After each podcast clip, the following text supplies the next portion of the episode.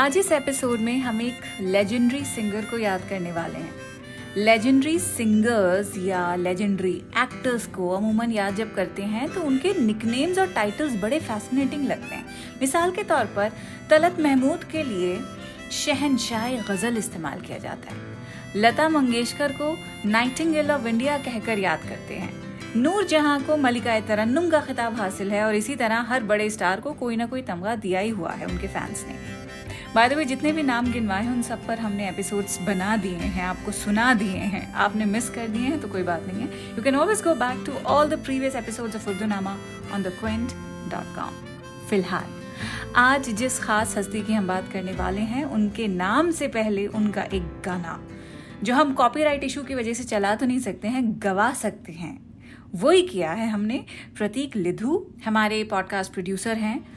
उनके बढ़िया सी ये आप रेंडिशन सुनिए इस गाने की। तुम पुकार लो। तुम्हारा इंतज़ार है। तुम पुकार लो। तुम्हारा इंतज़ार है।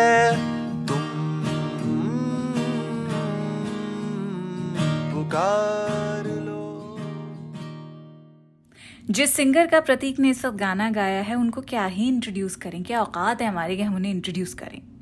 जिनका सॉन्ग है, उन्हें वॉइस ऑफ़ गॉड के नाम से और भरपूर अकीदत से बंगाली और हिंदी म्यूज़िक के शौकीन याद करते हैं। तो आज उन्हीं की हम बात करने वाले हैं। हेमंत कुमार की।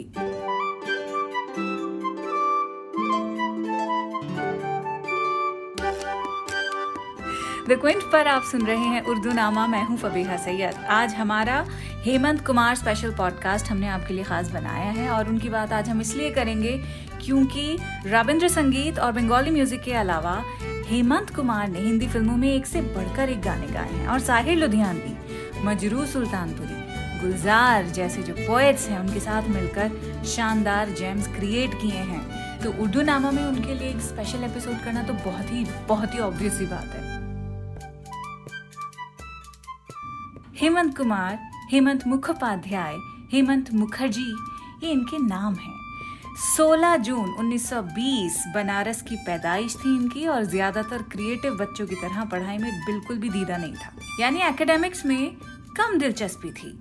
म्यूज़िक और लिटरेचर ये दो ऐसी चीज़ें थी जिनकी वजह से उचाट मन से उन्होंने जैसे तैसे स्कूल पूरा कर तो लिया, लेकिन कॉलेज में इंजीनियरिंग पूरी नहीं कर पाए। और ऐसी कहानियों में आधी अधूरी पढ़ाई के बाद घर में सबसे पहले माँ बाप से नाराज़गी मोल लेते हैं। तो इस कहानी में भी वही हुआ है।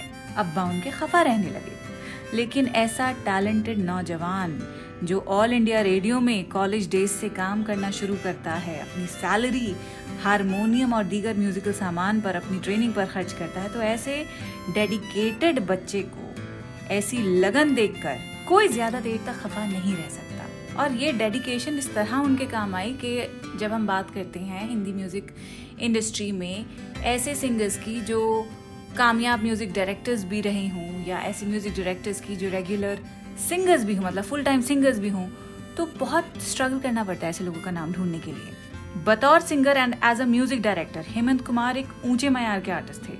ऐसा कॉम्बिनेशन जैसे मैंने अभी आपसे कहा कि बहुत ही मुश्किल से मिलता है। We have you know ample examples of music directors who sing as well as compose music लेकिन हिंदी म्यूज़िक इंडस्ट्री में आप आप बताइए कि एक ऐसा सिंगर जो म्यूज़िक डायरेक्टर भी कमाल का हो। ए आर रहमान ज़बरदस्त म्यूज़िक डायरेक्टर लेकिन एज अ सिंगर सिर्फ़ चुनिंदा गाने गाते हैं? Not a full time singer definitely Anu Malik again not a full time singer but he really tries really well R D Burman and S D Burman दोनों ही गा सकते थे बट अगेन वो भी बाकायदा सिंगर्स नहीं थे. बप्पी लहरी को कहा जा सकता है, क्योंकि उन्होंने खूब गाने बनाए तो हैं गाए भी हैं अपनी म्यूज़िक ही नहीं बल्कि दूसरे म्यूज़िक डायरेक्टर्स के साथ बतौर सिंगर काम किया है। और अगर हम आगे आते हैं मतलब कंटेम्प्रेरी म्यूज़िक डायरेक्टर्स की बात करते हैं तो शंकर एहसान लॉय के शंकर महादेवन का एग्ज़ाम्पल है जो बाकायदा सिंगर है। सो so, बाकायदा सिंगर जब मैं कहती हूँ उससे मुराद ये है कि एक ऐसी आवाज़ जिसके साथ आप किसी एक्टर का चेहरा जोड़ कर देख सकें। कह सके कि हाँ भाई इनके ही मुँह से आवाज़ निकल रही है। शंकर महादेवन की वॉइस मोस्टली सैफ शाहरुख सलमान और भी कई यंगर एक्टर्स पर एकदम सूट कर जाती है। इट फील्स बिलीवेबल लगता है कि इन्हीं एक्टर्स के हलक से आवाज़ निकल रही है। हेमंत कुमार एक वाहिद ऐसे म्यूज़िक डायरेक्टर थे, जो सिंगर भी थे and he became the voice of actors like Dev Anand Biswajit and Dharmendra Dev Anand के गानों की अगर हम बात करते हैं देवानंद के लिए जब उन्होंने प्लेबैक किया तो ज़्यादातर वो म्यूज़िक एस डी बर्मन ने दी थी। जैसे कि जाल फ़िल्म के गाने, सोलवा साल के गाने, हाउस नंबर फोर्टी फोर, बरसात की एक रात, वगैरह वगैरह। तो अब आते हैं हम हेमंत कुमार के गानों पर। अगेन ये गाने बहुत खूबसूरत हैं, हम प्ले नहीं कर सकते हैं कॉपीराइट इश्यूज़ की वजह से। इसलिए हमारा जो प्रतीक है, उसको हमने पकड़ लिया है। और थोड़ी थोड़ी देर में पॉडकास्ट में आप प्रतीक की ही आवाज़ में हेमंत कुमार के सारे गाने सुनेंगे। ये सब होगा, लेकिन एक छोटे से ब्रेक के बाद।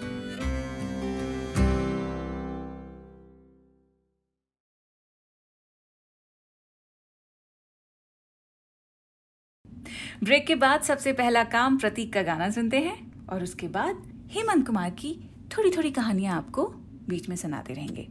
हाँ भाई प्रतीक, कौन सा गाना गाओगे?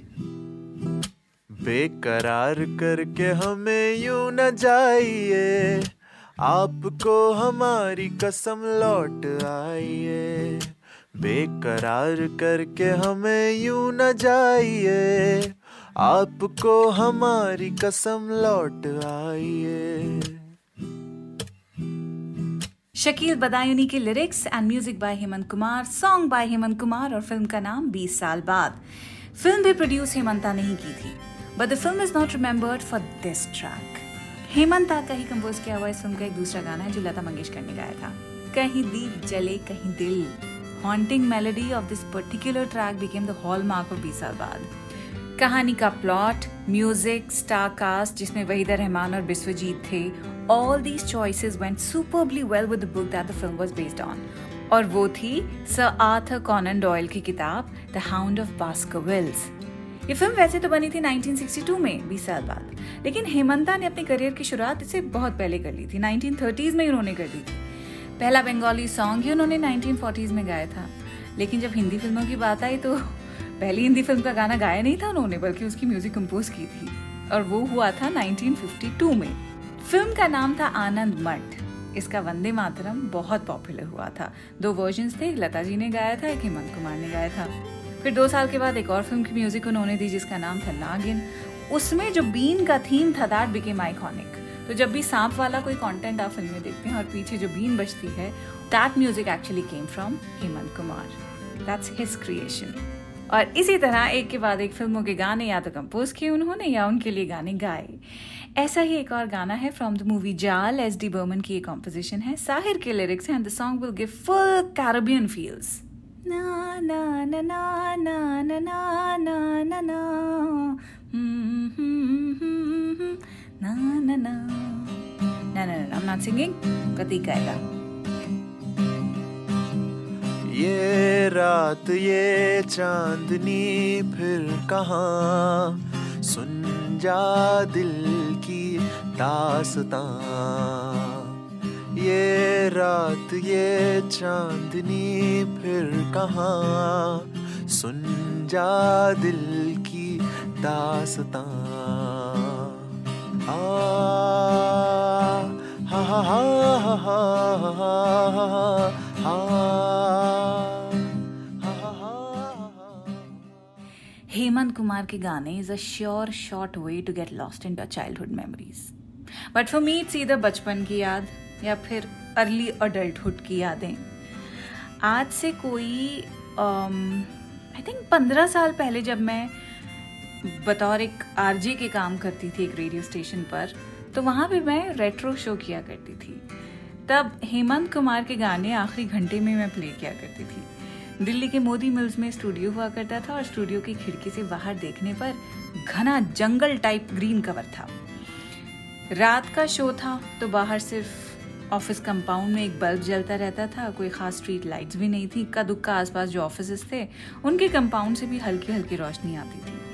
पोल्यूशन भी कम हुआ करता था उस जमाने में तो अमूमन ये होता था कि रोज़ाना ही हेमंत कुमार का कोई ना कोई गाना मैं ज़रूर प्ले किया करती थी और खिड़की से बाहर उस वक्त जब मैं झांका करती थी तो हल्की हवा चलती महसूस होती थी। ऐसा लगता था कि पेड़ की शाखें हल्के हल्के हिल रही हूँ। बल्ब से ज़मीन पर जब शेडो गिरा करती थी तो ऐसा लगता था कि पत्तों की परछाई से मिलकर कोई बड़ी खूबसूरत सी फिगर बन रही है and it's dancing on the floor आसमान पे कभी देखो तो या तो बादल छाए रहते थे या कभी जब चाँद निकला होता था तो मून लाइट एंड देन हल्के गहरे बादल बड़ी आसानी से दिख जाया करते थे। तो ये पूरा मंजर और बैकड्रॉप में स्टूडियो में हेमंत कुमार की आवाज़ में कोई गाना, वो एक परफेक्ट फ़िल्म सीन के जैसा लगता था। And now I feel really lucky to have experienced that, you know, that scene almost every day of my life for, i think, three years so, yeah, that's my core memory of Hemant Kumar की music कि मैं अपने radio days बेहद miss करती हूँ। बेहद।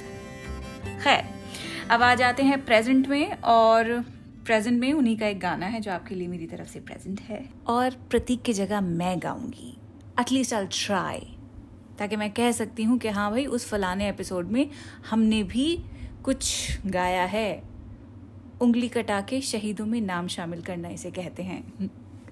है अपना दिल तो आवारा, न जाने किस पे आएगा।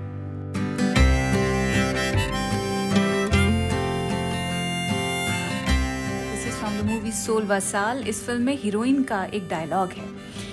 फ़िल्म में हीरोइन होती है वहीदा रहमान और हीरो होते हैं देवानंद। तो हीरोइन हीरो को देखकर हीरो का नाम होता है प्राणनाथ। तो उन्हें देखकर वो जो हीरोइन है यानी लाज वो कहती है कि इनका नाम प्राणनाथ नहीं हेमंत कुमार होना चाहिए क्योंकि गाना बड़ा अच्छा गाते हैं।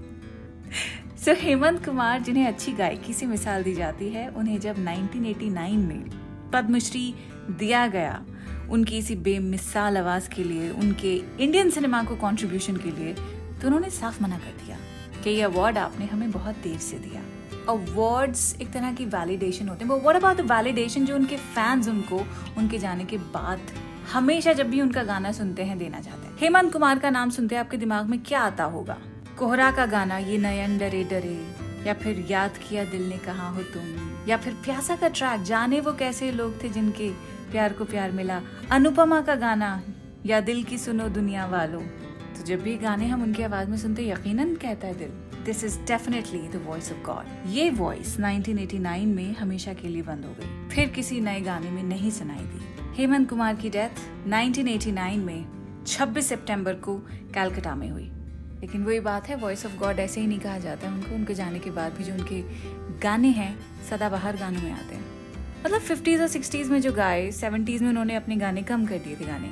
तो वो बीस साल लग के जो उन्होंने हिंदी फ़िल्मों के गाने गाए, बांग्ला फ़िल्म सिनेमा के लिए भी जो भी उन्होंने क्रिएट की म्यूज़िक उसे सुन के अब भी उतना ही लुत्फ आता है, जितना उस जमाने के नौजवानों को आता होगा।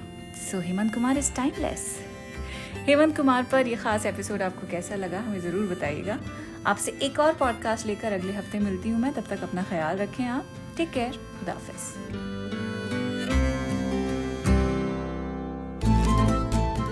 उर्दू नामा द क्विंट का ओरिजिनल पॉडकास्ट है, जिसकी एग्जेक्टिव प्रोड्यूसर्स हैं शैली वालिया और ऋतु कपूर। और इस एपिसोड को प्रोड्यूस किया है प्रतीक लिधु और अंजलि पलोड ने इसे लिखने होस्ट करने और एडिट करने वाली हैं फबेहा सैयद। और इसकी बैकग्राउंड म्यूज़िक ली है बी एम जी प्रोडक्शन से।